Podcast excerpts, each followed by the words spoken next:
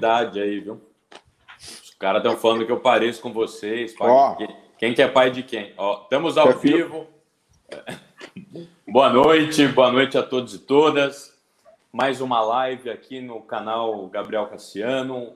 Uma live que já teve um sucesso absoluto, que foi o Milagre da China, parte 1, que foi o primeiro curso lançado por essas duas feras que estão aqui comigo hoje, os professores Paulo Gala e Elia Jabur. Eu vou dispensar apresentá-los, porque, como já sabem, já viraram sócios do nosso canal, já ganham royalties, tudo em yuan. sabe? É bom dizer que nós rompemos o padrão Bretton Woods, dólar, nós estamos aqui trabalhando em yuan. O YouTube, o YouTube ainda permite com que a gente utilize a plataforma até caçar, mas se caçar, você já sabe por quê, porque a gente estava fazendo os negócios em yuan. Estamos aqui para falar do Milagre da China, parte 2. Parte 2. E, e, e, essa parte 2 ela está recheada, né? Porque teve algumas novas aulas gravadas, a matrículas abertas né? até hoje. Vou pedir para o Joey colocar aí no nosso YouTube o link das inscrições, vai até meia-noite. O Paulo e o Elias falaram que quem estiver acompanhando aqui vai ter aquele descontinho de leve. E mas vale a, a pena esse curso. Como era a palavra? A economia do planejamento. Já fala agora. Projetamento. É, então não, era projetamento, mas aí eu, eu falei, ah, planejamento para não ficar tão explícito. Ah. eu vou explicar isso para Ciro Gomes, viu? Boa. Inclusive a gente vai marcar essa live. Eu já falei com ele, já está acertado. Ele está tirando os dias de descanso, mas nós vamos marcar. Mas enfim, Estamos aqui com essas duas feras da economia, é, do pensamento heterodoxo brasileiro, e eles vão falar um pouquinho sobre, além, logicamente, desse adicional, né, do que, que mais, já que a gente já discutiu profundamente naquela live de quase três horas, né, o curso, os preceitos teóricos, é, o sistema político, econômico chinês, para a gente tentar compreender.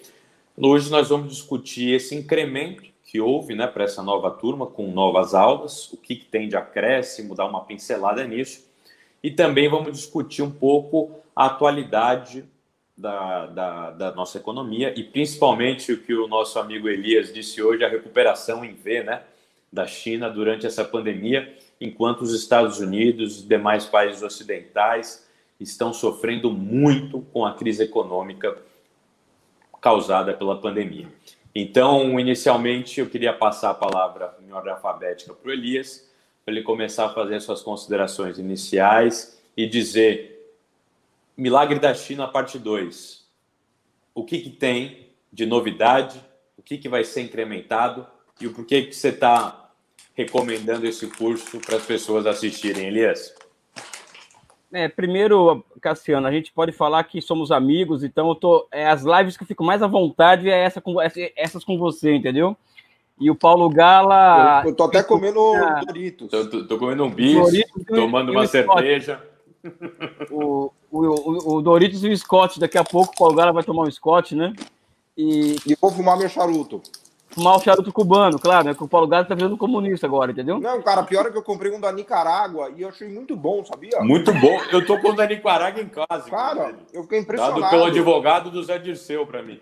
Eu fiquei impressionado com a Porra. qualidade do charuto da Nicarágua.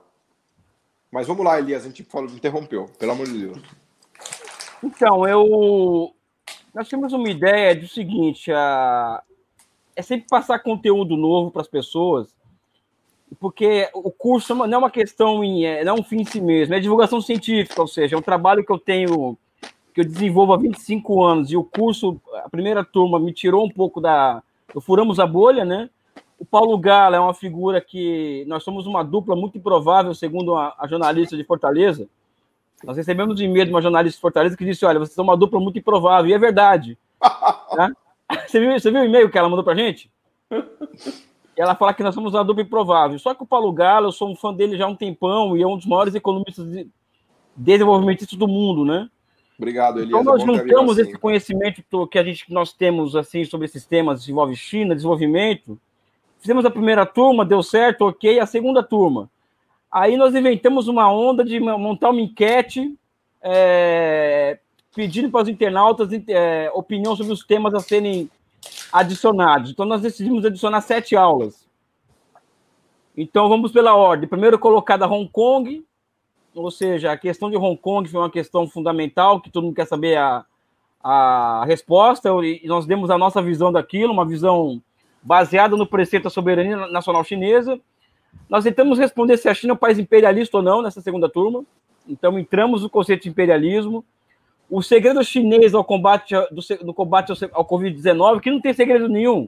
Somente um Estado que montou uma economia de prontidão nos últimos 40 anos, uma homenagem ao Paulo Gala barra, barra Keynes, né? Que Keynes obrigado, obrigado por me colocar no nível do Keynes. Você deve já, realmente ter começado a beber já. E as outras duas outras aulas, uh, guerra comercial China e Estados Unidos, em que nós, que a ideia nossa foi trazer para outras determinações dessa guerra comercial, que aí já, já parte abertamente para a geopolítica, né?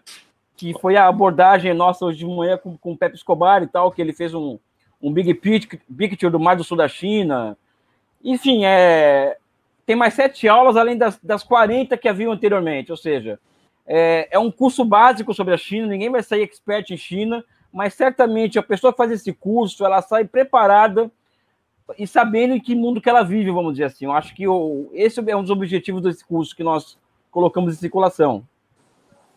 Muito bom, muito bom. Não, e com é, esses incrementos absolutamente atuais, porque se a gente discute economia, nós inevitavelmente precisamos discutir geopolítica e entender como essas relações estão se formando, estão se moldando e um novo mundo parece estar nascendo, enquanto tanto uma sociedade com tecido econômico diferenciado, quanto uma sociedade que pode abrir mão de determinadas liberdades individuais para servir ao coletivo e assim prosperar, se desenvolver e superar catástrofes naturais, biológicas, etc. E assim eu passo para o Paulo e com uma pequena provocação, Lógico que nós estamos aqui entre amigos, então a gente está muito à vontade nessa Pro, live. Provoca-me, provoca-me. Pro, né, né, o que é a vida, Paulo? Tô brincando, a bujana. Mas já que a gente está bem à vontade, da última vez até a gente botou o, o Carlos Gardel aqui ouvindo. Né, Conversando né, um... com o nosso amigo Matias Vernengo. Matias né? Muito divertido, sobre, muito bom, muito bom. Sobre, sobre a Argentina. Eu quero perguntar para o Paulo o que ele está achando justamente a partir desses incrementos dessa aula, ele comentar um pouco sobre esses incrementos que o Elias citou, e principalmente essa economia pós-Covid. O que está acontecendo que a China, eventualmente estruturada, vem se recuperando, enquanto os Estados Unidos vem sofrendo um baque, parece, quanto, tanto quanto o Brasil está com a pandemia descontrolada um governo aqui neoliberal, lá protecionista, travando uma batalha comercial ferrenha, mas existe algumas coisas por trás e eu queria que você começasse a falando sobre isso. Uhum. Bom, obrigado, Gabriel, Elias, prazer conversar com vocês. Uh, primeiro, só dizer que a primeira turma já tem todas essas aulas lá na plataforma EAD, tá? Porque eu tenho recebido muito e-mail, muito comentário do, da primeira turma se sentindo meio injustiçada que a segunda turma vai ter essas aulas. Então, não, essas aulas são para todo mundo, tá? Essas, essas novas sete aulas, a gente já gravou, principalmente o Elias, é, a maioria delas já estão, já, as aulas já estão lá na plataforma EAD do nosso curso e, enfim, vocês já podem assistir, já está funcionando normalmente, né?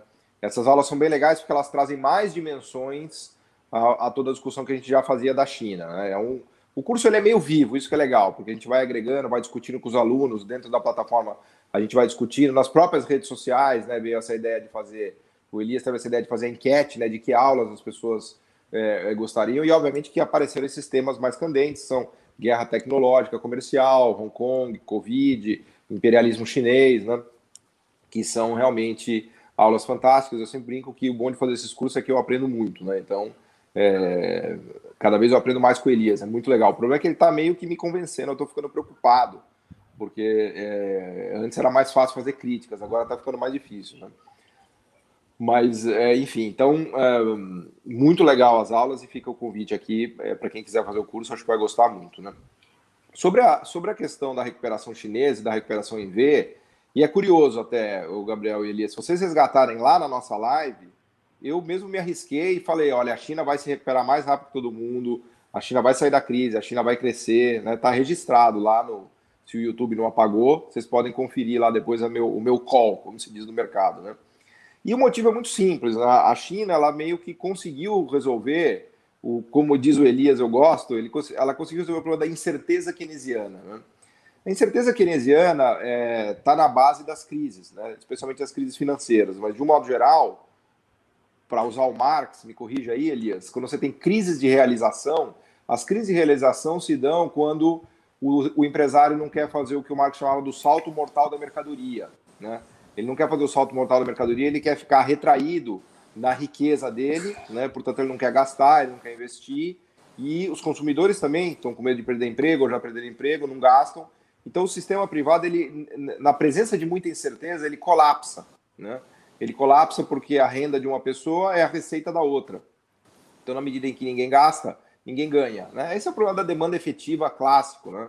que o Keynes tão bem discutiu na crise de, de crise 29, na teoria geral e tudo mais. E, e, a China, com essa ideia do projetamento, né, que o Elias é, muito discute, tem feito trabalhos incríveis sobre o tema, a China meio que constrói o futuro. E isso eu acho uma coisa fantástica, porque o futuro ele não, ele não existe, ele é uma construção. Né? Todo o futuro nosso, o futuro da humanidade, da sociedade, mas ele é sempre uma construção. Né? Aliás, por isso, que é, por isso que é impossível prever o futuro, né? porque ele vai sendo construído né, ao longo do processo. E o governo tem, obviamente, um papel fundamental de liderança nisso, porque é o governo que vai tirar o medo dos empresários e tirar o medo dos consumidores, né?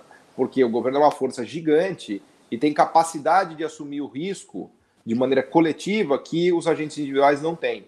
Então, ao fazer isso na China, e eu já quero devolver a palavra para o Elias, o governo está mostrando que o futuro é melhor do que o presente, que você pode acreditar, que você pode investir, que você pode gastar, que você pode consumir, porque no final do dia o governo é uma espécie de garantidor de última instância da economia. Então, ele gera demanda para todo o sistema privado uh, que é ancilar né, ao core das empresas estatais chinesas, e o governo ele sempre deixa a máquina andando. Não quer dizer que ele tem tudo estatizado, não é isso.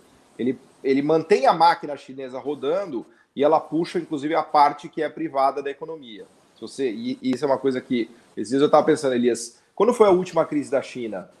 Não teve crise da China. Né? Você começa a olhar para trás e fala, cara, eu sou capaz de, de elencar a crise brasileira várias, ru, crise russa, Russa. crise asiática, crise mexicana, Argentina. crise americana. E aí você começa a pensar, fala, cara, a China não teve crise.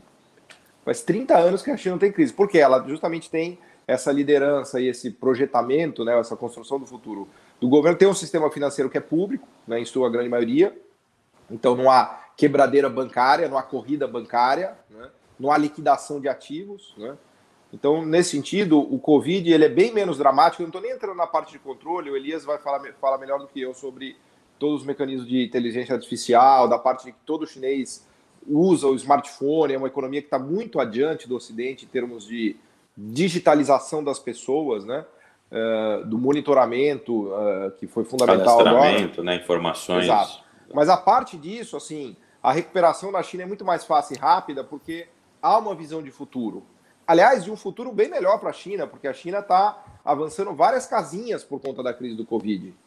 Porque o Ocidente se retraiu, se atrapalhou e está meio que afundando e agora tentando resgatar, inclusive, suas ideias do lá de trás, do New Deal. Né? A própria Coreia lançou um programa Green usando, New Deal. usando o nome New Deal. Né? Então, essa, vamos dizer assim, apesar do Keynes ter escrito aquele texto detonando o comunismo, né, Elias?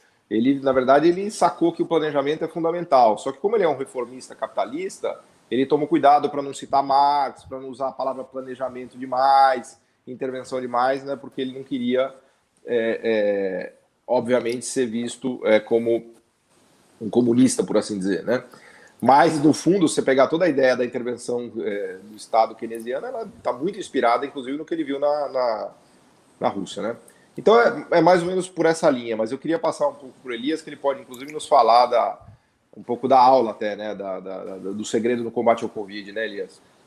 Então, uma questão... E, Elias, eu posso só fazer um, um antes de passar a claro. palavra para você, um, uma pequena, é, um pequeno incremento, pegando o gancho do que o Paulo falou. É, eu acho muito interessante essa recuperação e essa comparação entre hoje, o que é a sociedade e a economia do Ocidente, e o que vem se mostrando ser a sociedade e a economia do Oriente, digamos assim. Há um perfil para além de um controle é, e um planejamento, projetamento econômico, há fortemente um perfil de disciplina social, de disciplina coletiva, do coletivo acima do indivíduo. Isso eu queria que você colocasse é, e tentasse explicar como essa sociedade, que não é fragmentária, como está acontecendo no Brasil, como está acontecendo nos Estados Unidos com luta racial, não sei o quê, como uma sociedade unida, apesar de serem quase um bilhão e meio de habitantes num território vasto, uma variedade regional. Então, eu queria incrementar nesse gancho que o Paulo Gallat passou para falar um pouco sobre o Covid, dessas características específicas da sociedade chinesa em termos dos seus perfis sociais, antropológicos e também aí aí falando um pouco sobre é, até não, não querendo prever o futuro, mas querendo dizer assim, uma mudança vai acontecer. Um, o eixo né, global de poder vai se mexer. E aparentemente a economia coletiva organizada é um fruto e produz frutos, vamos dizer assim, para crises graves que cada vez mais estão aí batendo na porta, tanto ambientais como biológicas e quanto qualquer crise que for é, aparecer. Por isso eu te pergunto, o fato do sistema financeiro ser absolutamente público na China é um fator preponderante, além de todos esses aspectos socioculturais antropológicos, para que a então, China garanta esse crescimento só, só e esse desenvolvimento? Vou fazer uma pergunta em cima da pergunta do Gabriel. O coletivo acima do indivíduo, Elias, como é que você define socialismo? Uma pergunta ultra aberta, mas eu acho que ninguém melhor do que você para responder essa pergunta aqui em primeira mão para todos nós. Nenhuma Cara, live é- saiu essa resposta ainda. Hein? Nem ainda do Pedro Escobar. Não, hoje eu falei no final da, da, no final da minha na da minha conversa com, com o Pepe Escobar hoje, tava, eu pessoalmente fiquei emocionado por uma série de, de questões que envolve é, um pouco da vida difícil que a gente teve quando era criança e tal, a gente alcança um patamar assim que, porra, a gente bate um papo com o Paulo Gala, bate, bate papo com o Pepe Escobar, bate papo com você. E, e, e a pergunta foi a seguinte: o futuro, o que, que vem por aí? É um pouco essa. E eu sou uma pessoa que eu sou ocupada com questões que envolvem capitalismo e socialismo, entendeu? Tá? E a tendência que vai se colocando no mundo é, é de demonstração da superioridade do socialismo em relação ao capitalismo. Só que o socialismo, ele, eu estava falando, eu falei na live hoje também de manhã que a transição do, da comuna primitiva para o feudalismo demorou mais de 4 mil anos. Do feudalismo para o capitalismo, outros 2, 3 mil anos a transição. E, do, e, e o capitalismo só tem 600 anos de existência. E o socialismo, 100 anos. Ou seja, o socialismo ainda está na sua infância. Tipo Gênova e Veneza, aquela coisa que apareceu, mas morreu por causa que o, o que estava em torno era muito mais forte, o feudalismo era muito mais forte naquela, naquela, no entorno de Gênova e Veneza o socialismo é a mesma coisa, eu acho. Então eu acredito, Paulo, que o socialismo ele, ele se apresenta como forma histórica, é uma coisa que eu estou definindo, estou pensando via, é, nas minhas linhas. Ou seja, ele se apresenta como Gosplano União Soviética, como plano quinquenal. Então o que, vai, o, que fica, o que é bom das experiências antigas fica, o que é ruim não fica, não fica. E eu acredito, por exemplo, se definir socialismo hoje para mim, qual que é a palavra-chave é, em cima do que eu tenho trabalhado sobre economia de projetamento, socialismo é razão. Ou seja, o império da razão sobre o processo de produção. Hum. Sabe? Essa é a minha a definição que eu trago hoje. Por quê? Porque a razão imperando sobre o processo de produção garante com que a produção seja cada vez mais, cada vez mais voltada a grandes bens públicos, né? Ou seja, você vai libertando assim no longo prazo, vários anos, décadas, séculos, a sociedade do fetiche da mercadoria, entendeu? quando você tem uma, um processo hum. de produção pautado pela razão humana, que somente o socialismo é capaz disso, não é? Enfim, a minha resposta para o Gala de cara é essa, pra, razão, entendeu? Razão voltada para o bem comum, não é? Somente o socialismo é, então, é passível disso, né? Só para ficar claro para os nossos telespectadores que estão nos assistindo no Facebook e no YouTube. Hoje, o que está mais perto da razão é o socialismo e não o capitalismo. O capitalismo representa uma certa primitividade. O, o, socialismo representa a racionalização do processo de desenvolvimento histórico, econômico e civilizatório da humanidade. Eu sempre dou o é, um exemplo. Eu... Deixa, é, deixa eu, eu vou ter que concordar com você, infelizmente. É um banqueiro aí concordando. É, porque quando você olha a destruição ambiental, a, a explosão da desigualdade no mundo, é, os níveis de pobreza absolutamente crescentes na própria sociedade americana, a destruição da classe média americana, a situação deprimente, deplorável do, do, da América do Sul, da Ásia Central e da, e da África, né? É, e quando você olha para a China, até os economistas liberais, né, eles gostam de dizer, olha, a globalização reduziu a desigualdade e reduziu a pobreza. Aí quando você vai olhar os dados, é tudo graças à China. Porque se você tirar a China desse dado, a globalização piorou tudo. Então a globalização só melhora quando você põe a estatística de China, né? Então, eu gostei, eu gostei da sua resposta, Elias. Não imaginava que você ia responder isso. Não, acontece o seguinte, eu sou ultra racional, né? Assim, lógico que tem o meu lado emocional, corintiano e tal, me emociono, mas eu tenho um Bom, lado de analista cê, da Você sabe que, que, qual é a definição do Nietzsche de razão, né? Qual? Não a sei. razão, a razão é a mais forte das emoções. É. Porque ela é uma vontade de controle. Então, na verdade, a razão é uma emoção muito potente, porque ela quer controlar, quer entender, quer olhar o mundo e tal. Eu acho uma das coisas mais maravilhosas é do Nietzsche né? Como diria a doutora Débora, uma certa compulsividade. Já que estamos aqui numa live de sexta-feira, vale citar Nietzsche à vontade. Então, razão Com certeza. é a mais forte das emoções. A doutora Débora está assistindo, senhora, tomara que esteja, né? Vamos Porque ela é outra, é outra do nosso time. É, Cassiano, é, a China hoje conta, é, eu falo isso na, na no, durante, durante essas aulas extras, com 2 milhões de pessoas ocupadas na planificação e no projetamento. Projetamento é a arte do cara receber o projeto do Estado, ele aceitar ou não é, o projeto, porque ele tem que estar de olho nos interesses da sociedade, ou seja, tem que, não é qualquer projeto que ele tem que aceitar, o economista de projeto, porque ele tem que estar ligado no pleno emprego. Então, existe 2 milhões de pessoas ali é, planificando a destruição criativa keynesiana de duas formas, promovendo fusões e aquisições é, nas grandes empresas de forma a diminuir a capacidade produtiva instalada, ou seja, a, a, a possibilidade de crise, de crise de subprodução, e também a planificação de novos campos de acumulação de economia para empregar as pessoas que, que perdem emprego com a, via tecnologia, via aumento da produtividade. Não é? Ou seja, qual que é o país do mundo hoje que se coloca em condições de fazer isso desse jeito? Não é? A Coreia do Sul, sim, Alemanha, assim, agora, um país de 1,4 bilhão de habitantes conseguir fazer isso, manter é a falou, paz social. Eles, criam, eles criam estão criando 13 milhões, 14 milhões de empregos por ano, né, Elias? Tá falando. De, empregos urbanos por ano. É uma coisa e fantástica. e crescendo é, cada vez duas menos. vezes mais do que nasce da, da, da população, não é? Ou seja, e, e, o país cresce cada vez menos, mas continua gerando o mesmo nível de é, mesmo número de, de empregos. Isso, isso é uma isso é como se diz o Inácio Rangel chamaria, que é a atração que a razão exerce sobre o processo, né? Ou seja, é a razão, o Estado, né? Aí vem, minha influência hegeliana, que muitos marxistas não gostam, né? Que eu sou fã de um Estado todo poderoso e tal. Enfim, são minhas idiosincrasias uhum. conceituais e teóricas, vamos dizer assim. Mas para mim, socialismo é razão, né? E, e o futuro da humanidade só pode ser esse, né? não pode ser outro, né?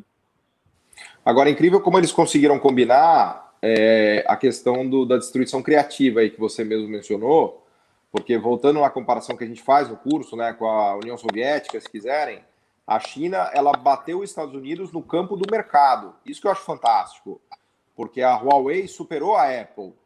Os carros elétricos chineses estão cabeça a cabeça com o Tesla.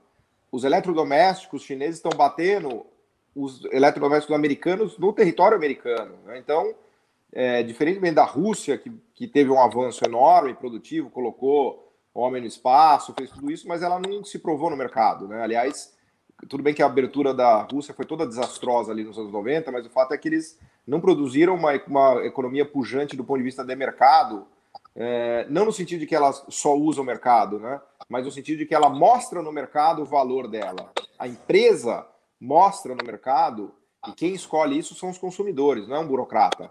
Quando você compra o seu celular Huawei e não compra o celular da Apple, você sancionou aquela empresa estatal criada por um cara que era do partido do exército do Partido Comunista na China.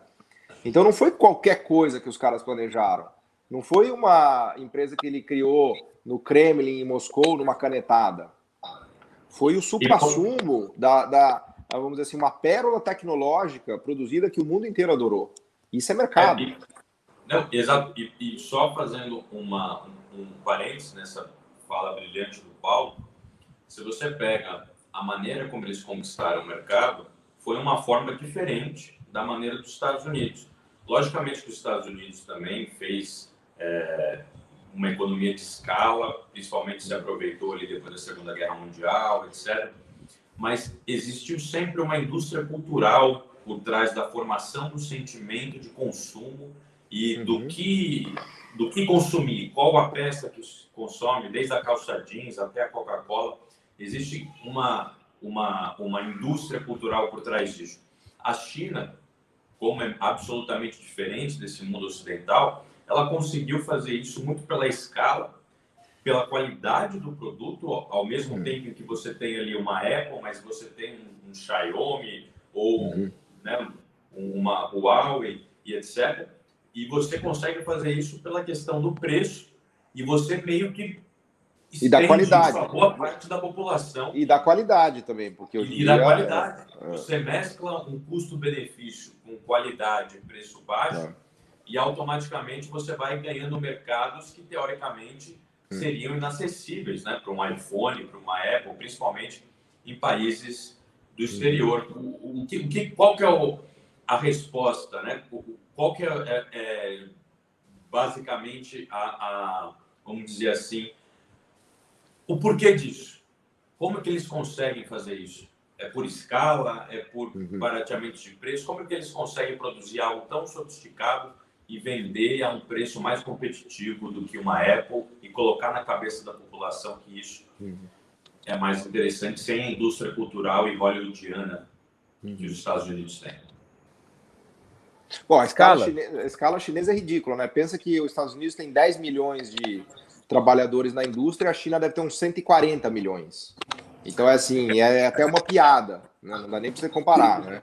E a, e, a, e a parte da inovação tecnológica é o lado do Estado, porque isso foi, foram investimentos pesadíssimos que o Estado chinês fez.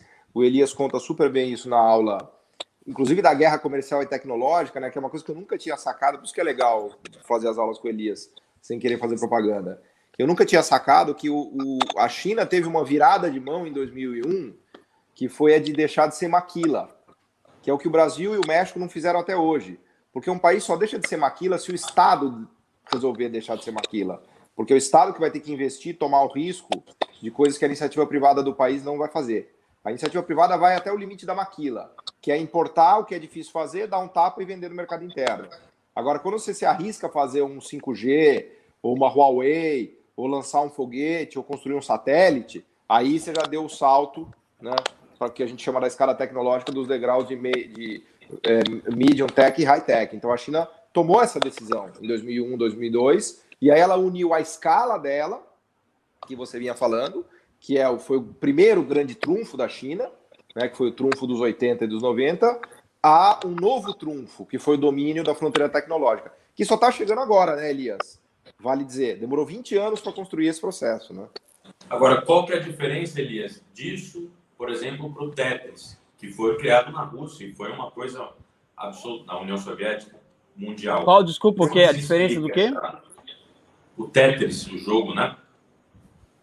Que foi ah, criado a, Rússia, a Rússia fez várias inovações tecnológicas, mas elas não eram, como diz o Elias, orientadas ao mercado. Né? Exatamente isso, porque uma das coisas. Acho que existem três pontos aí que eu acho que são interessantes na China, quando se fala em processo de desenvolvimento são três marcos fundamentais que eu, que eu acho de interessante. Primeiro, é a formação dos grandes conglomerados empresariais estatais orientados ao mercado na década de 90. Segundo, essas políticas industriais proativas que o Paulo Gala está citando, e eu comento isso na aula sobre guerra tecnológica, por quê? Esse segundo ponto. É, conta aquela história de quando eu comecei a estudar a China, ninguém levava a China a sério, tá? Isso aí vai acabar, isso aí, década de 90. É o Xing Ling. Xing é, isso vai acabar. É o pensamento tipo Xing Ling. Vai acabar a ditadura, não tem, não tem, é, não tem instituições democráticas, isso não funciona, não sei não o tem, quê. Não tem garantia de propriedade privada, papo Douglas North. É. Papo Douglas North, ou seja, não, não tem propriedade privada. É, tô aqui com a minha companheira que a, ama essa mulher assim, nossa senhora. É, eu, imagino que ela te ame, eu imagino que ela te ame muito também, porque para aguentar você não é brincadeira, né? Cara, ela me aguenta, cara. Ela me aguenta. Ela me aguenta. Você fica o, dia inteiro, você fica o dia inteiro pendurado no telefone fazendo live aí, em vez de cuidar do seu filho. Cara, é, é uma, eu vou voltar nesse assunto daqui a pouco, é, porque tem sido muito duro para minha família esse processo todo também, entendeu? De fazer live, de curso, isso aquilo. Não é uma não é um processo fácil, por isso que você eu sei, uma... Eu sei, porque eu tenho uma filha pequena, eu tomo esculacho todo dia também. Eu já até tô até acostumado. Eu perdi o um namoro recente por causa disso. É, então, tá, tá é sofrendo, Gabriel? Oi? Ele, ele, é muito novo tá, ainda. Tá sofrendo, Gabriel? Ah, eu tô tomando uma aqui para espalhar o sangue. então, a...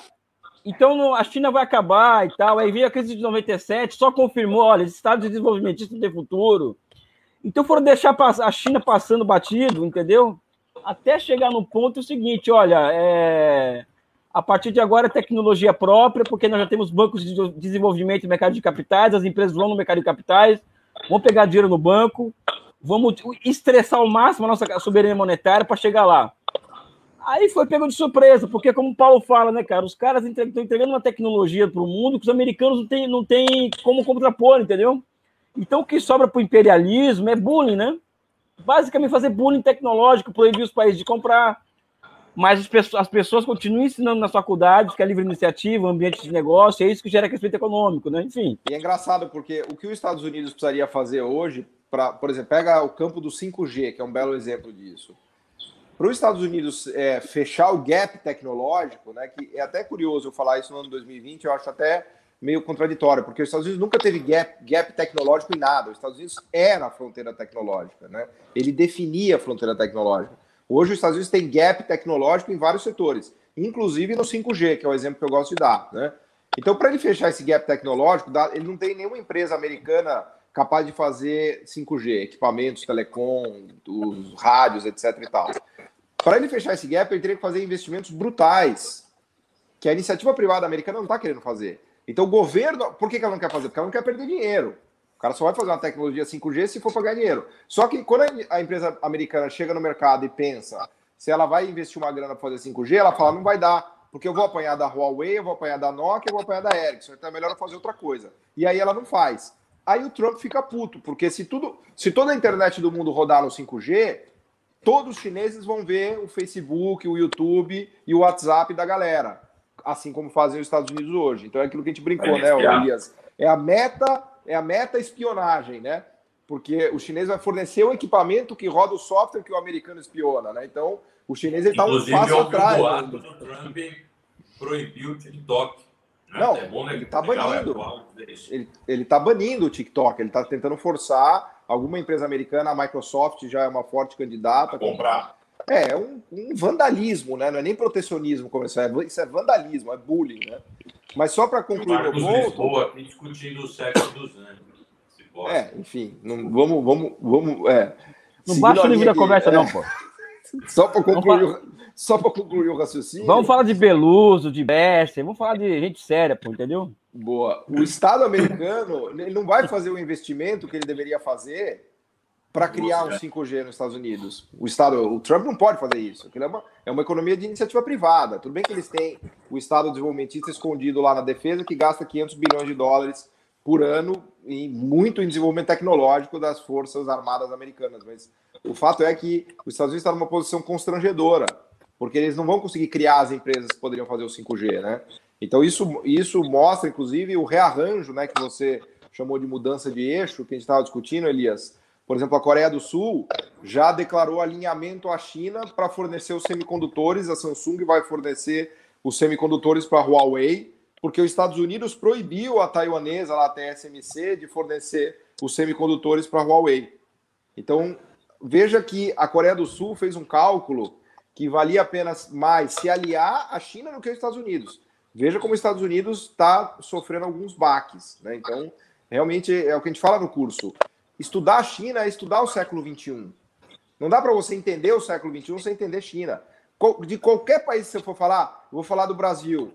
Putz, 50, 60 bilhões de dólares é minério de ferro e soja para a China. Vou falar da África. Todo investimento em infraestrutura relevante da África é feito pela China. Vou falar da Ásia. Todo One Road, One Belt, a rota da seda é China. Ou seja, vou falar dos Estados Unidos. Os Estados Unidos está apanhando, a classe média caindo. É. Então não, não dá para entender o século XXI sem falar de China.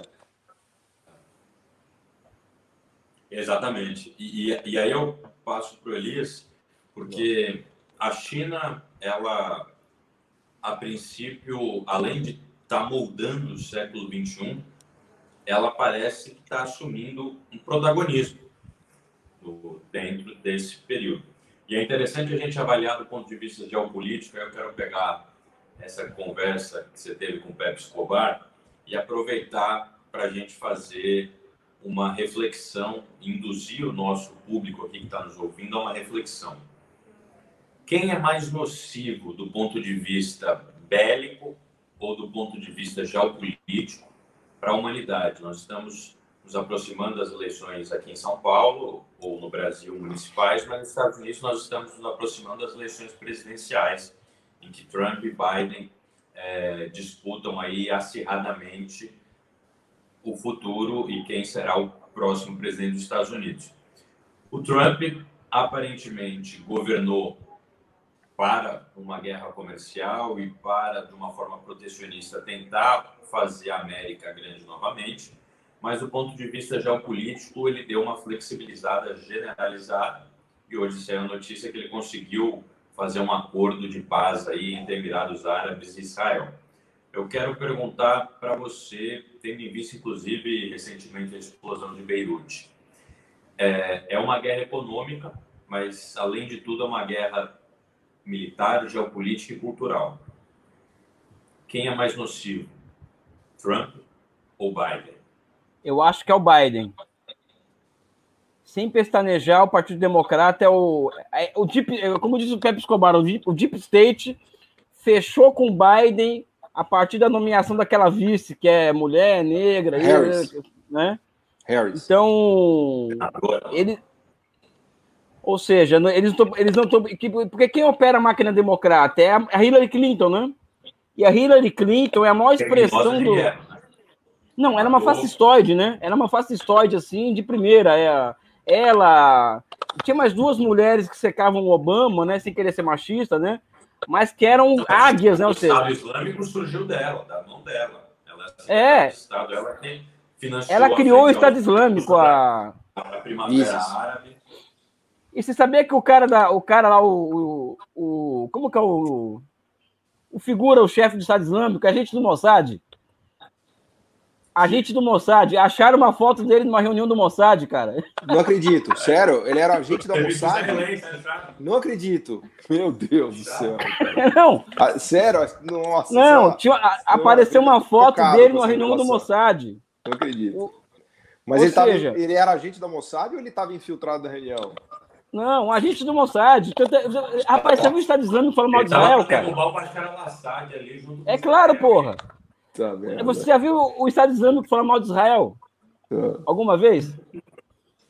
Eles só Pô. queriam poder o quê? A Turquia entrar ali na Síria e dominar Não, o... aí apareceu uma foto dele numa reunião do Mossad.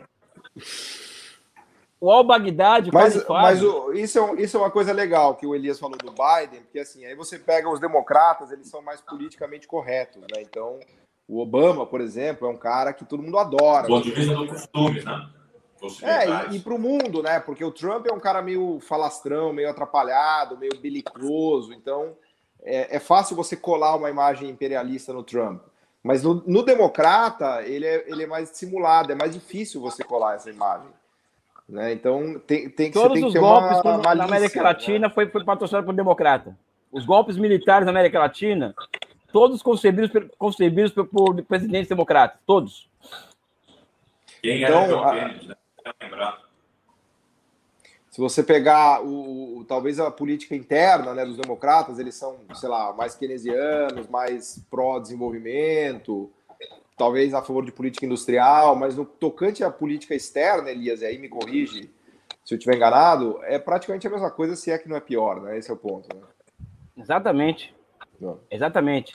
A casa vai cair, meu amigo. O mundo, o mundo vai ficar muito perigoso. Acho que essa que é, esse que é o recado. E a ideia de que a guerra comercial vai aliviar se os democratas vencerem não, não faz o menor sentido. Não tem mais volta isso. Está entranhado, é uma, exato. É um caminho sem volta. Os dois, é, já é um consenso nos Estados Unidos que, de que eles precisam dar um, brecar a China, entendeu?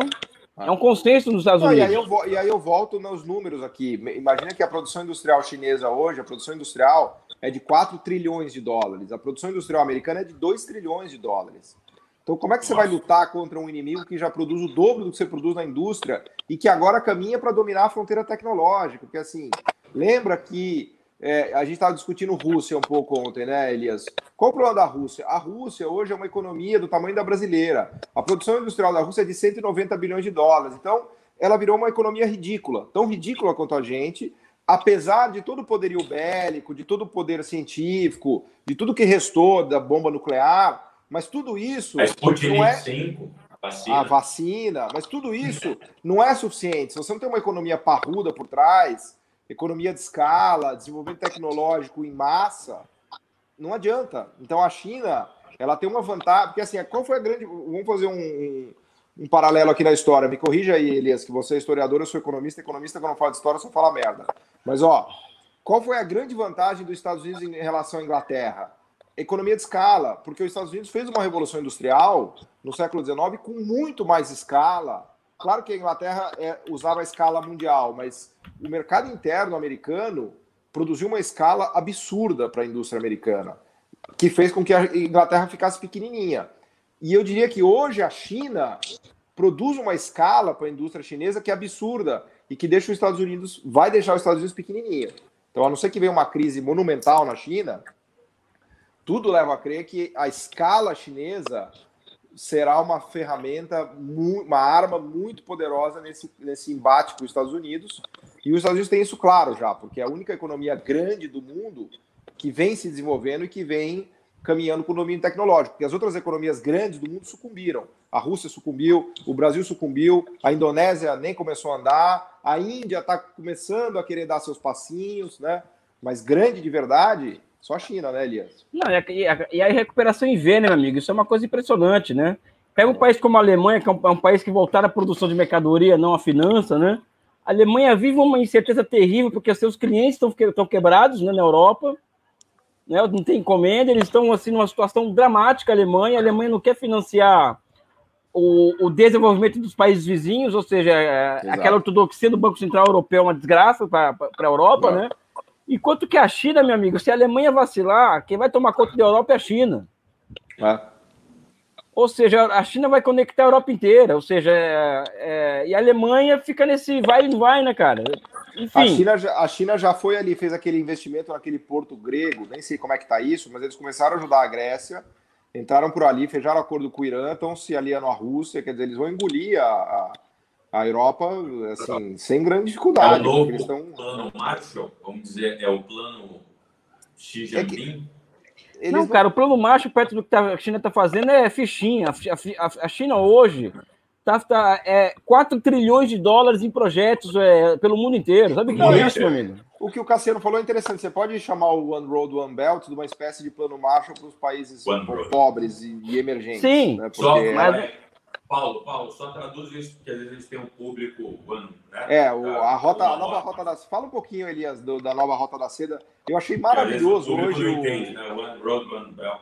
É, a nova rota da seda. Está, está e... associado ao novo eixo ali da, de cooperação de Xangai. Né? O Elias vai explicar para a gente, mas eu só para registrar que eu achei fantástico hoje de manhã na conversa do Elias com o Pep Escobar, que está depois na internet, a gente manda o link, mas eles contando os passeios que eles fizeram na rota da seda mesmo, né? Dois loucos, né? Agora aqui, né, entre nós, né? Pega um trem que demora 50 horas para chegar no Tibete. Né? Como é que se fazia para comer, ir no banheiro? Nada, né? Na raça total, né? Cara, é. Deixa eu rota... primeiro. Fala o que é a rota da seda. Você pega um trem de Beijing que vai até Moscou e demora três dias, é isso? Não, a questão. A Nova Rota da Seda é um programa lançado em Fala 2013. Começa pela velha. A velha é uma baita rota comercial que saía, da, saía da, do centro da China, ia até a Europa e voltava. Ou seja, era um caminho, era uma rota comercial é, que atravessava a Ásia, a Europa e que ligava a China com o Império Romano, com aquela coisa toda, né? O, o Xi Jinping, o que acontece com a China? A China está 20 anos crescendo a taxa de investimento de acima de 40%. Eles queriam uma imensa capacidade produtiva. E a solução para essa questão encontrada pelos chineses foi utilizar essa capacidade produtiva conectando o mundo inteiro a partir da utilização dessa capacidade produtiva. Então, em 2013 foi lançado esse, esse, esse projeto, a, a é Nova Rota É, 13, é 2013 o ano. É, 2013. No, no Cazaquistão, 2013. É, atualmente, 133 países já estão sendo afetados por, por, pelas obras, afetados no sentido da palavra. Que ficou conhecido projeto... como a nova Rota da Seda, em inglês é One Road, One Belt. One Belt, é. E o que acontece é transformar um mundo em um grande, vamos dizer assim, um grande corredor de exportação para a China. Né? Então, a China está montando corredores de exportação mundo afora, vamos dizer assim. É... E no caso da África também, transferindo muita cadeia produtiva para a África. A Etiópia é um caso interessante de industrialização a partir, de, a partir da influência chinesa. Né? Agora, essa questão da. Então, o mundo hoje recebe 4 mil projetos no mundo inteiro é, por empresa chinesa, financiada por banco chinês, coisa de 4 trilhões de dólares, né? É, são 4 mil projetos, esse é o número. E é, é. ponte, rodovia, ferrovia, tem porto, Tudo. tem na Malásia, na Tailândia. Até na Venezuela tem, né, Elias? Na Venezuela, agora eles querem transformar a Venezuela no novo polo é, de ciência e tecnologia da América do Sul, né? Ou seja, eles estão entregando o um projeto para a Venezuela, a China. Então a gente fica aqui falando mal do Maduro, que o Maduro é isso, Maduro é aquilo. O Maduro tem uma visão, uma visão de mundo muito mais interessante do que é, a gente a Rússia, imagina. A Rússia e a China estão tão forte lá, né? Com certeza. Agora, essa questão que o Paulo falou das. A União Soviética se atreveu a mexer no quintal aqui, pelo menos na América Latina, da forma como a Rússia e a China fizeram para pousar um Tupolev em 160 e para derrubar o Guaidó da forma que fizeram a União Soviética não se atreveu a mexer na América Latina. Ah, Agora, sobre maneira. essas viagens que eu fazia, o que acontece? Eu tava, eu estava esses dias aqui em casa. A primeira vez que eu fui para a China foi em 2004, com muito pouco dinheiro para ficar alguns meses lá. Então era yakisoba todo dia. Eu passei muita dificuldade na China em 2004, a primeira vez, muita dificuldade.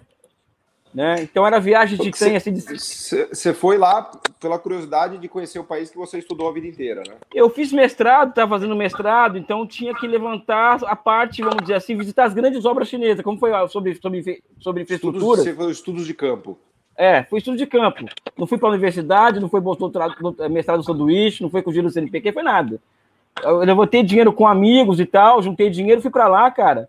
E, então eu viajava daqui, é, de Pequim para Tindiang, cara, 50 horas um trem, sabe? É, é, terrível, cara, condições terríveis, assim, eu imagino, Então, eu imagino. Então isso me deu. Eu fui para Tindiang depois para Xangai, tá? Pela via do gasoduto oeste-leste, fui acompanhando toda a obra do gasoduto, assim, de trem, de carro, de carona. É muita história para contar dessas minhas viagens à China, vamos dizer assim, né? E isso me talhou muito como pesquisador, né? Quantas vezes você foi para a China já? Cinco vezes. Mas isso acabou me talhando como pesquisador, como como assim, assim valorizar a minha própria história em relação à China, ou seja, eu não claro. é, enfim, é uma coisa que me emociona muito quando falo dessa minha viagem de 2004 para a China principalmente, né? Porque foi muita viagem. É, Agora, duas... a, a, mais recentemente, qual foi a última vez que você foi lá? 2018. Bom, é um choque completo, né? Você você tem a imagem da China de 2004, pessoal, e de 2018, né? Deve ser um eu choque. Eu tenho a imagem eu fui em 2006, seguinte. 2006 faz muito tempo já, não voltei mais, mas eu imagino a brutalidade do choque, né? Em 2004 eu fui de Pequim para Xangai num trem 14 horas em pé, lotado o trem, 14 horas de viagem. Em 2013 eu fiz essa viagem em 6 horas, num trem de alta velocidade. Pequim, já, tinha alta, já tinha alta velocidade em, em, em 2013? Tinha. Que é um trem que vai a 400 por hora, aquele maglev, né? É, exatamente. Agora é, vai ter um de 600 por hora. Magnético, 600, né? não chega a ter, a ter contato. Não, eu fui, né? Quando eu estive lá em Xangai, cara, foi chocante. Eu fui em 2006, faz muito tempo, né? Você chega lá no aeroporto e aí você vai para Pudong, né, que é o bairro rico, Sim. que seria a paulista deles, né? O Brooklyn, né? Cara, o trem vai a 400 km por hora, ele percorre 40 km, é a mesma distância de Guarulhos e São Paulo, né? O que a gente gasta duas minutos. horas, não, sete minutos. É ridículo. Sete. Você põe o pé no trem, você, você virou para o lado, a hora que você virou, você chegou. É, é assim, é uma piada, é uma piada, cara. Isso era 2006, hein, Elias? Agora eles estão com esses trens conectando Sim. Xangai, Beijing tudo mais, né? E eu fiz um artigo para a Carta Capital em 2004, quando eu fui na minha primeira viagem, só contando a história da minha viagem para a China. Em 2004 fiz um artigo de oh, quatro, cinco páginas para resgata isso aí, resgata isso aí. Você tem esse texto aí, vamos publicar no blog. Isso aí é, tem. isso aí tem um, um, valor antropológico até. Não, porque cara, tá, é, é, é, talvez eu vou dar uma, eu vou, eu vou, talvez eu vou colocar uma aula no curso nessa segunda turma, talvez. Cada, pensando... É bom, Cassiano, cada live dessa que a gente faz, rende mais uma aula, porque ele vai se empolgando e tal. Então. Contando algumas histórias minhas. Boa. Se inscrevam. E é o seguinte: aqui no canal, nossa exclusividade. O que vocês pedirem, eles acatam. Então vamos mandando mensagem. Não, tem até porque aí, é economia do planejamento, é isso, né? tinha escrevecido a palavra de desconto. Economia do planejamento. 10% é, economia... de desconto para quem não se inscreveu na primeira turma eu fui, eu fui mais ousado, né? Porque projetamento é mais. Se é. distancia mais né, do, do velho, né, planejamento estatal. Projetamento, você projeta. Planejamento já é mais. Né, parece tá mais para mais... Gusplan. Vem cá, o Ciro Gomes está mais simpático com a China agora? Olha, preciso dizer uma coisa. Não quanto eu queria. Eu acho que ele precisa ele, ele escreveu no livro dele, eu acho muito interessante, logicamente, a questão da soberania do Brasil, etc. Mas eu escrevi um artigo recentemente, sendo muito pragmático, até te marquei lá, não sei se você leu no disparado, que a única solução para o Brasil sair dessa. O que vai vir depois, em 2021, vai ser um desastre. É. A única solução é estreitar uma parceria com a China, para além né, de uma mera importação de commodities, tentar um financiamento claro. ao BRICS para retomar claro. o investimento e absolutamente apostar numa origem de um regime de preferências comerciais. Hum. Para a China não dá isso aqui de recurso, porque não dá mais, acabou. Olha o que aconteceu não. com o nosso país. E eu, eu escrevi abertamente: o Brasil barrar a, a, a entrada da Huawei no, no, no, leilão de 5G não. é um tiro não é no pé, é na boca. É loucura. É. Não, agora a Argentina. É o que aconteceu agora, né? o Brasil está agredindo a China o tempo inteiro, né? Aí a China vai lá e compra do Brasil mais 30% de soja e tal. Só que agora eles tomaram a Argentina. Ou seja, vai, vai, eles, eles, compraram a Argentina agora e tirou a Argentina da nossa área de influência industrial. Não, e a Olha Argentina... o Mercosul foi pro saco com essa Não, é, mas a cabeça da Argentina hoje, do Fernandes, do nosso amigo Matias Vernengo, a turma que está no poder lá na Argentina hoje tem outra cabeça, incomparavelmente melhor a, brasileira, né? Então. Não, os é, caras é, é Eles devem chineses, se aliar, né? Os chineses compraram a Argentina, ou seja, acabou o nosso mercado para manufaturado na Argentina. Não. Ou seja, se o Brasil fosse inteligente. Era o único que tinha sobrado, diga-se passagem. Se o Brasil fosse inteligente, chamava o Xi Jinping para conversar, Xi Jinping, é. a Argentina é nossa, tá? Não mexe com aquilo lá, não. Vamos combinar o jogo aqui na América Latina, vamos dividir esse mercado aqui entre nós dois aqui.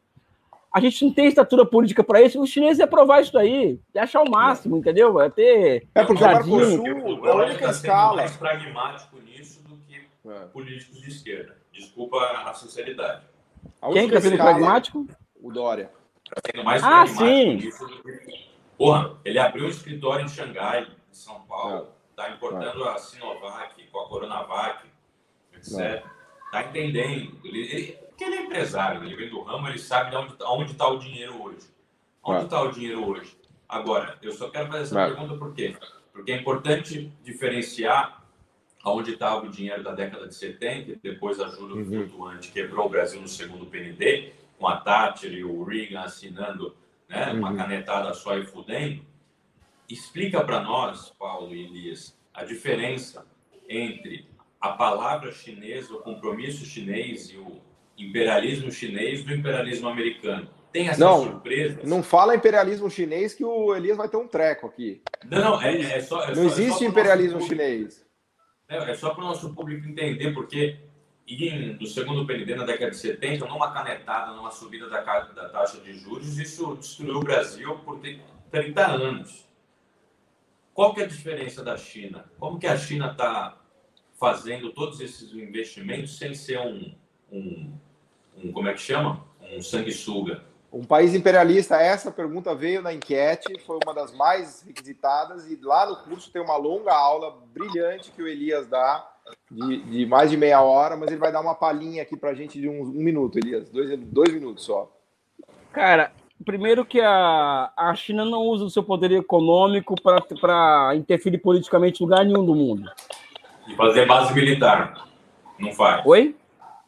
Base militar. Não, mas é mais no, mais no sentido de derrubar governo mesmo, né? É, não derruba governo. Por exemplo, eles fazem negócio com todo mundo. Ó, eu quero meu petróleo, quero meu, meu arroz, meu, quero minha comida.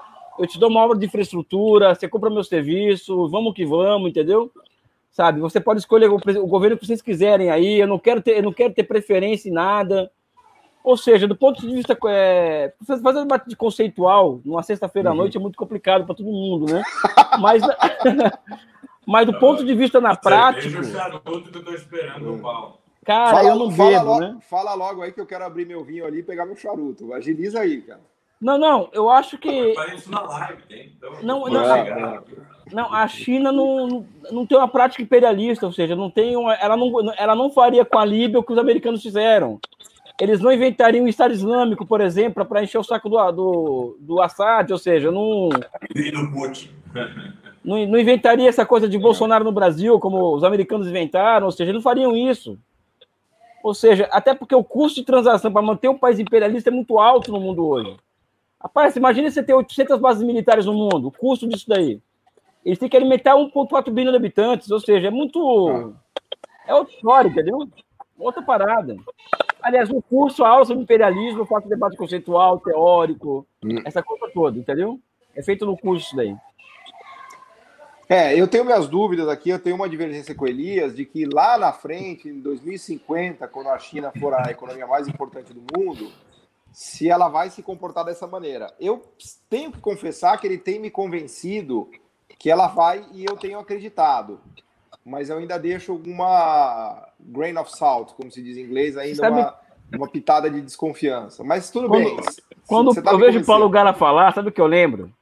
O Rangel dizia que o, a independência do Brasil foi feita pelo neto da Maria Louca. Que o, o nosso capitalismo foi feito pelo senhor feudal, que é o Getúlio Vargas, e que o socialismo pode vir pelos banqueiros. né? Ou seja, é capaz do Paulo no Caso, tá... No caso, eu sou um banqueiro socialista, é isso? Só para entender onde eu é encaixo. É o banqueiro que vai implantar o socialismo no Brasil, cara. o Rangel falava isso, ou seja, o Brasil é tão louco é tão louco, cara. O Rangel dizia o isso, o Brasil é tão louco. É o, é o Jorge Soros do bem. É, exatamente. Cara, você não é, você não é, você não é hegeliano. Você não é hegeliano, você não é fã do Hegel. Eu sou uma contradição, uma metamorfose ambulante, como diria Raul. Contradição. São todos contraditórios, né? Raul Seixas, Paulo Coelho. Aliás, não é isso? O, o Elias falou que o, o David Harvey é o Paulo ah, é. Coelho. Só que ele deu. Gerou, explica é, isso pra mim. Achei espetacular essa, Elias. Dá uma... explica melhor isso aí, cara. Cara, o David Harvey, vou te contar a história do David Harvey. Ele é geógrafo como eu, né? É. E ele um dia chegou na USP, em 97, num, seminário, num encontro de geografia. Aí sentou ele e o Milton Santos para debater. O Milton Santos. Você estava lá, falou... você estava lá, você estava lá. Então, é aluno de graduação, aluno Cara, de graduação. Isso, aí, isso, é memorável. Você viu um debate do Milton Santos com o David Harvey na não, USP. eu vi o Milton Santos colocar ele no bolso, não é? Não, eu imagino, eu imagino. é desproporcional. Né? Aí, né? aí ele começou a falar que não tinha mais imperialismo, de que as cidades são todas iguais no mundo inteiro, ou seja, tem bolsões de pobreza e de riqueza. Aí eu levantei a mão e fui lá falar lá na frente, né? Eu falei, professor. Não, é, eu, porra, você imagina, eu, eu falei, professor, as cidades não são todas iguais, porque no centro do sistema, as grandes cidades têm um capital financeiro para sustentar o seu desenvolvimento urbano. São Paulo não tem mais banco de, de desenvolvimento. Eu falei isso, eu falei isso com 21 anos de idade na USP em 97. Cara, ca, quase caiu o auditório, sabe? Quando eu falei isso, porque desmascarar o estrangeiro numa, numa colônia, né? Então essa é uma coisa que eu levei para minha vida, né? E, e, o Milton Santos logo em seguida, sabe? É. Mas é o Paulo Coelho por causa disso. Fala o que as pessoas querem ouvir e tal, agrada. O Bill Clinton vai ler, ou seja, o Bill Clinton é capaz de ler o, o Paulo, de ler o, Paulo, o David Harvey, cara. Porque é gostoso é. de ler, sabe? Enfim, é o Paulo Coelho, né, do marxismo, né? É o cara que analisa, analisa, analisa o processo de circulação de mercadorias, não é, sabe? É bonito isso. Porque analisar o processo de produção de mercadorias é foda, entendeu? Isso é mais difícil. Né? Isso é, o, é encontrar o DNA da sociedade, né? Isso ele não faz, né? Por isso que ele é o Coelho do marxismo, né? Enfim, pegou, né? Eu falei isso aí, todo mundo gostou e tal. No Instagram todo mundo colou, sabe? Quer vir aqui? Vem aqui, Coy. Vem cá. Como diria, lacrou. Né? É, foi a lacração. Eu lacrei, eu lacrei, eu lacrei. Liga, liga. Mas merecida. E, e, e, no fundo dessa lacração não tem. Senta aqui, senta aqui. Só precisa dar um oi aqui para todo mundo. Limpa, limpa. Uso, ó, tem alguém que vai dar um oi aqui, ó. Tem alguém que vai dar um oi. Alguém vai dar um oi ali, ó. Em primeira mão. Uh... Oi. Como que ela te chama? Vitória, Vitória. Beijo, Vitória. Ela tá, ela tá brigando com o primo aqui, tá brigando com o primo. é sua filha? Minha filha, minha filha. Sete anos. Porra. Sete anos. Você, Passa rápido. Você já está ensinando, você já tá ensinando mandarim para ela? É, pois é, né, cara? O dilema, né? já fala inglês, né? Inglês. Fala inglês, não, inglês desde sempre, né? Mas o, esse, esse comentário aí do Paulo Coelho, ele pegou na veia. Todo mundo, na verdade, fez tanto sentido para todo mundo que ele virou quase meme, né? Virou. Não, eu vi na internet hoje os caras. Não, o Pepe Escobar, ele, ele começou a rir e não parava, porque. Porra. Mas eu não sabia que ele era geógrafo, Elias. Eu não sabia que, que ele vem é, dessa tradição, porque tem muito economista keynesiano, pós-keynesiano que adora ele, né? Ele é um cara Não, ele é, não, ele, ele é, ele é, cara, marxista que vira unanimidade tem que desconfiar, cara, entendeu? Desconfia dessa porra, entendeu? Ai, Pessoal, Deus é isso? Boa, boa. Vamos, vamos, vamos liberar o Elias aqui, porque a mulher tá ali com o filho, minha filha o tá Chomsky é, um, é, uma das mentes mais brilhantes do mundo. Eu não cobro que ele seja pró-soviético ou pró-chinês, porque nunca se propôs a isso. No que ele se propôs, que é denunciar o fascismo americano, ele é genial, entendeu? Muito ele é genial. Ah, David Harry é picareta, porra, entendeu? Não... Não, agora, você já, agora você já cruzou a linha. É financiado pelo George Soros, David. É, por aí, mais ou menos. Não é bem intencionado ele. Ele acredita no que ele fala, isso que é pior. É, é. Ele bota uma fé no que ele fala. Mas enfim, pessoal, obrigado aí pela. Boa, vamos lá que estamos já sexta-feira, né? Fizemos a nossa, nossa live. Agradecer aqui para o Cassiano receber a gente aqui na casa dele, né? Sempre uma conversa divertida, né? Já está quase virando é nosso... realmente um, um bate-papo de, de bar já, né? É o nosso vereador, pô. É. Cassiano é o nosso vereador. É agora, né? É eleição, é eleição agora, né? É agora que você vai concorrer, né? Isso, agora, agora em, novembro. Campanha faz sua propaganda aí, faz sua propaganda que eu vou colocar o, meu, o vídeo lá no meu canal do YouTube e você já fica propagandeado lá também. É agora que você vai concorrer então, a eleição agora. Vou concorrer, sou pré-candidato a vereador por São Paulo, tenho 23 anos, modestamente eu sou um graduando aqui em Economia na PUC São Paulo, eu quero arregimentar um pensamento heterodoxo, um pensamento soberano, um pensamento nacionalista, um pensamento absolutamente que para o nosso tempo é revolucionário. E esse pensamento que nós estamos conseguindo congregar, nós estamos utilizando as ferramentas do Império para deslocá-lo e a partir disso formar porque... novos jovens, porque os jovens porque... eles, é, boa, eles ficaram e, isso eu vou te dar uma informação em primeira mão, Paulo. Os jovens ficaram absolutamente perdidos, desnorteados, e eles absorveram porque só a direita, logicamente com financiamento externo, recebeu é, esse tipo de, de, de, conteúdo, ferramenta, estrutura para fazer nos seus canais e para divulgarem esse pensamento que é um câncer para o nosso país e ver o que a gente está fazendo aqui. conseguir quebrar essa hegemonia do pensamento liberal, do pensamento anticientífico, do pensamento hegemônico do paradigma econômico. É revolucionário. É revolucionário. Por que, por que essa... pré-candidato? Por que, que não, é, é, não é candidato já? É pré-candidato? É, eu não posso falar que eu sou candidato por conta da legislação eleitoral. Ah, Só tá, posso entendi. falar que eu sou candidato a partir do primeiro dia de campanha. Tem Mas duas é, presenças ilustres na sua, no seu. Agora na live, hein?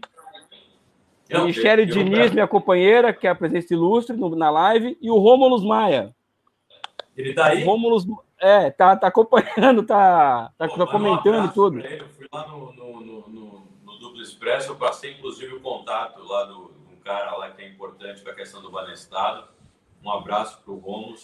E tá cercado de duas pessoas, assim, absolutamente que eu, eu admiro, eu me inspiro e é, eu posso falar que eu, eu leio, ouço vocês nos seus vídeos, nos seus textos, nos seus livros e contar com o apoio de vocês dois para minha pré-candidatura não só é um motivo de orgulho, mas é um motivo de satisfação e, e prazer, porque Boa eu me identifico com vocês, assim como eu acho que vocês se identificam comigo. Eu acho que essa rebeldia ah. e esse pensamento de esperança, de futuro, de soberania, é uma ah. comunhão que nós confraternizamos de modo sutil, divertido e que vem assustando os liberais. Tanto que o MBL apagou a nossa live que nós tivemos. Vocês tá, estão conseguindo me ver aqui, não? Porque o negócio apagou. Sim.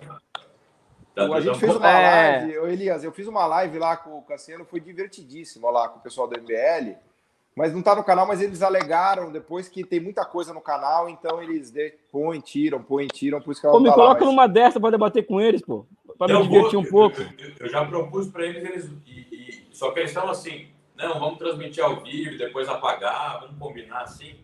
Falei, bicho, a gente não tem medo de jogar em território nenhum. A gente joga dentro de casa, a gente joga fora de casa, com pressão, sem pressão, e a gente vai para cima dos caras. Gabriel, o Rômulo Maia, eu tenho uma, um segredo aqui para te contar. Eu acho que ele te apoia para vereador. Aliás, eu tenho certeza disso. Mas ele não pode declarar porque é tudo que o PT jurídico quer para chamar ele de cirista, entendeu? Chamar ele de cirista.